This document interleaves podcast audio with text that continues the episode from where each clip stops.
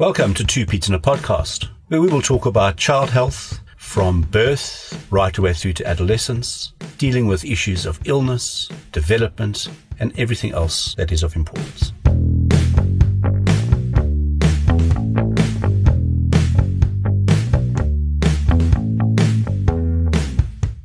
Hello, everyone, and welcome to Two Pete in a Podcast. This is episode 19, where we'll be going through treatment of diarrhea.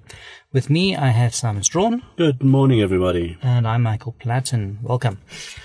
What we're going to be going through today is the treatment of diarrhea, like I said, where we're going to be covering the non medication uh, treatment and then the different medicines we can actually use to help that. And we're going to touch a bit on probiotics later. When we treat diarrhea, we are looking at maintaining the fluid in the body and we're keeping up with what is being lost. That means giving orally or in the mouth the fluids that they need to keep them hydrated. Simon, what has your experience been with treatment of diarrhea in terms of fluid volumes? So I think the first thing is that many parents are not entirely sure when to start treatment and you know, when when should we be looking at using uh, fluids and what we call rehydration solutions. So I think that the message there is in the word rehydration. It means that generally you need to be dehydrated before you start giving rehydration. Ideally at home you want to be able to identify when that is. So we've said before we need to be having proper diarrhea. I mean, we need to be having more than three watery stools a day. Your child needs to be in a situation where there is clearly more coming out of it than going in. Uh, and that is when you're going to be potentially heading towards this thing called dehydration. So then what you do is you have a look and we need to decide how much, what to give and how much fluid to give. So what we are going to give is rehydration solution. So now there are many different types of packets that you can buy.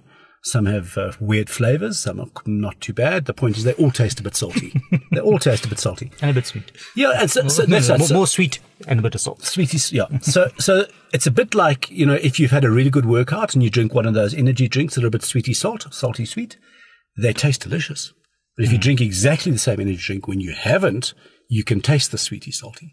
So, which means that if your child, if you're trying to get rehydration solution down your child, uh, it may not be the easiest thing in the world. Yeah, they're going to fight a bit because it tastes a bit off. So that's the one. I think the other important thing is that you can make the stuff at home, and I think it's important to know that you can take a liter of water, Boiled and cooled. Make boiled sure and it's clean. cooled, one liter boiled cooled water, and then you take eight level teaspoons of sugar and half a level teaspoon of salt. You mix it into that one liter, and that is rehydration solution. And you have to discard it within 24 hours. Yeah.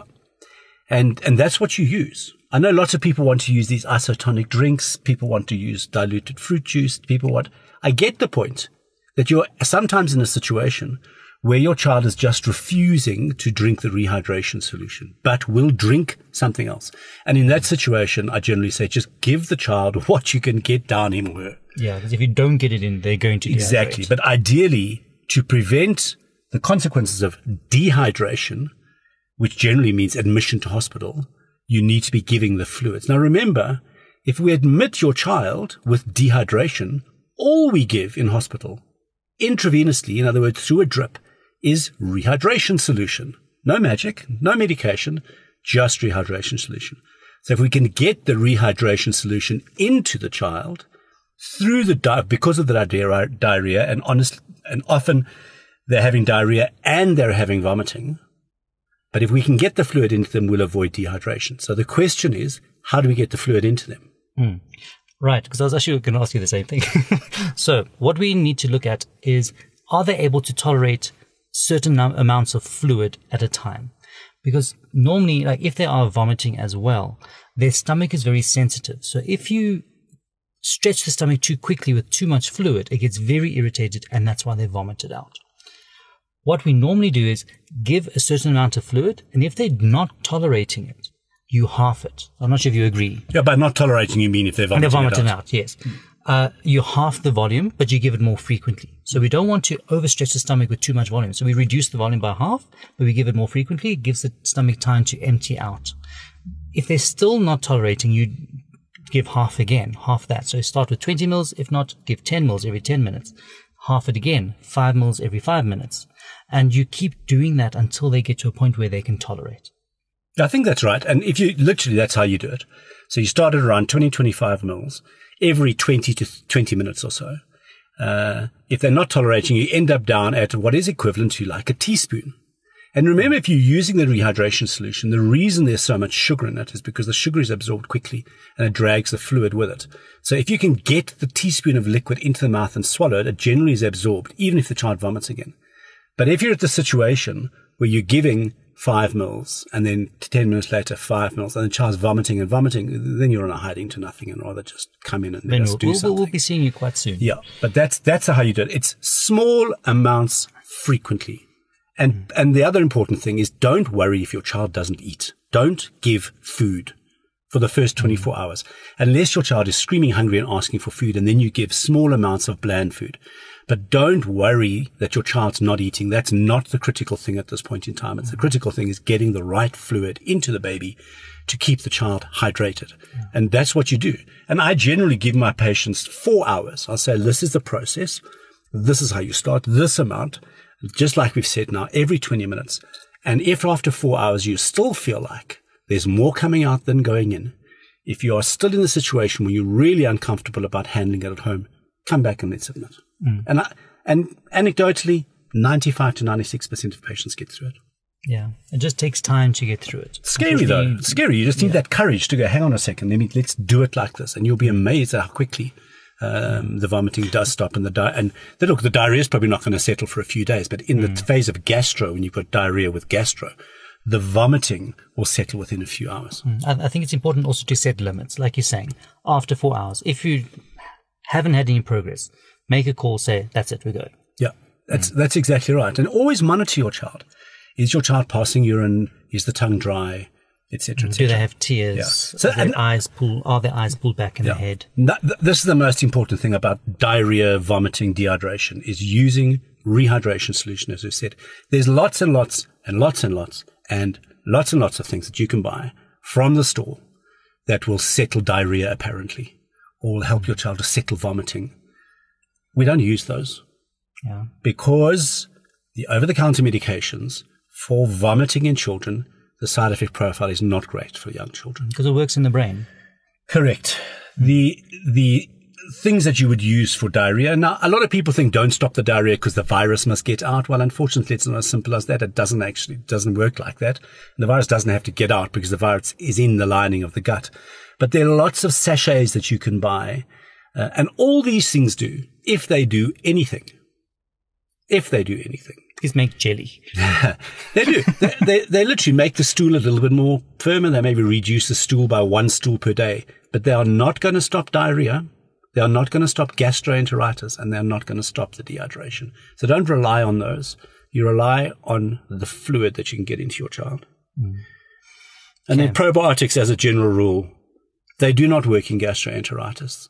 There are some, there's some research to suggest that it may reduce the stools by one stool per day. There's some research that suggests it might, might reduce the diarrhea by one day out of six or seven. But again, there's no evidence that it is going to reduce dehydration or it's going to reduce the need to admit your child if your child develops dehydration. Mm. So again, I'm sure you will because you'll feel like you need to be doing something. You'll run out and buy someone at one of these things, but don't rely on them to sort out the problem. The rehydration solution sorts out the problem. Mm. I I think, like we've said before, is try it if you feel that you need to, but if it doesn't work, then rather stop it. And don't spend lots of money on stuff that doesn't work. But they, they need you need to it. try it. But yeah, it. we were saying just use fluids. You do what or get give them whatever fluids they will drink, and they should pull through. If they're not, then come and see us so we can help you. So we were talking about whether you should stop dairy products and lactose with diarrhea, and a lot of people do it off the bat. Now, yes, your child can develop a sensitivity to lactose, which we all know is the sugar in the milk, but that is not going to happen until your child has had severe diarrhea in caused by an infection. Diarrhea meaning more than three very watery runny stools per day. And that's been going on for at least seven days. So if the diarrhea has been going on for more than seven days, then yes, you may need to stop the dairy and you need to stop it for two weeks. The diarrhea will stop if it was due to the lactose. But this is a decision I don't think you should be making on your own at home by yourself. I think that if your child has had diarrhea for more than seven days, you've probably spoken to your healthcare provider. Uh, if you have, speak again after seven days and have this discussion. But there is no point in stopping any milk product until at least seven days of severe diarrhea. I think that's a nice overview of treatment. I think we've covered most of the things. If there is something that you feel that you need to know more about, then contact us. We're more than help, happy to help out and just direct you. Diarrhea will carry on for five to seven days. Your children will not have an appetite. Just like when you have diarrhea, you don't have an appetite. It's exactly the same for them. But they are, they will be thirsty. Set limits to four hours. If we are not winning, let us know or bring them in so that we can have a look. If they need admission, we're going to be giving them fluids and they're going to be getting better. Don't rely on the medication to make the difference. Rehydration solution is what your baby needs through this diarrhea episode. Yeah, I think that's it. Awesome. If your children have allowed you to, thanks for listening. Thank you. Bye.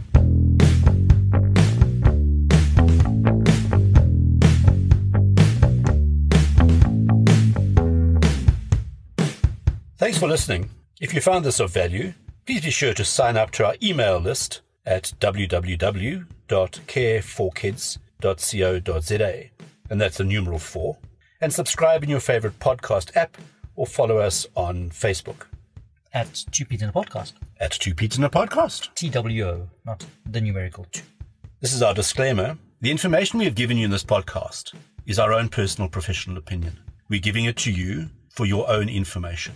Please don't use it to treat yourself or to treat anybody else. Rather, go and see your own medical healthcare provider and follow their advice.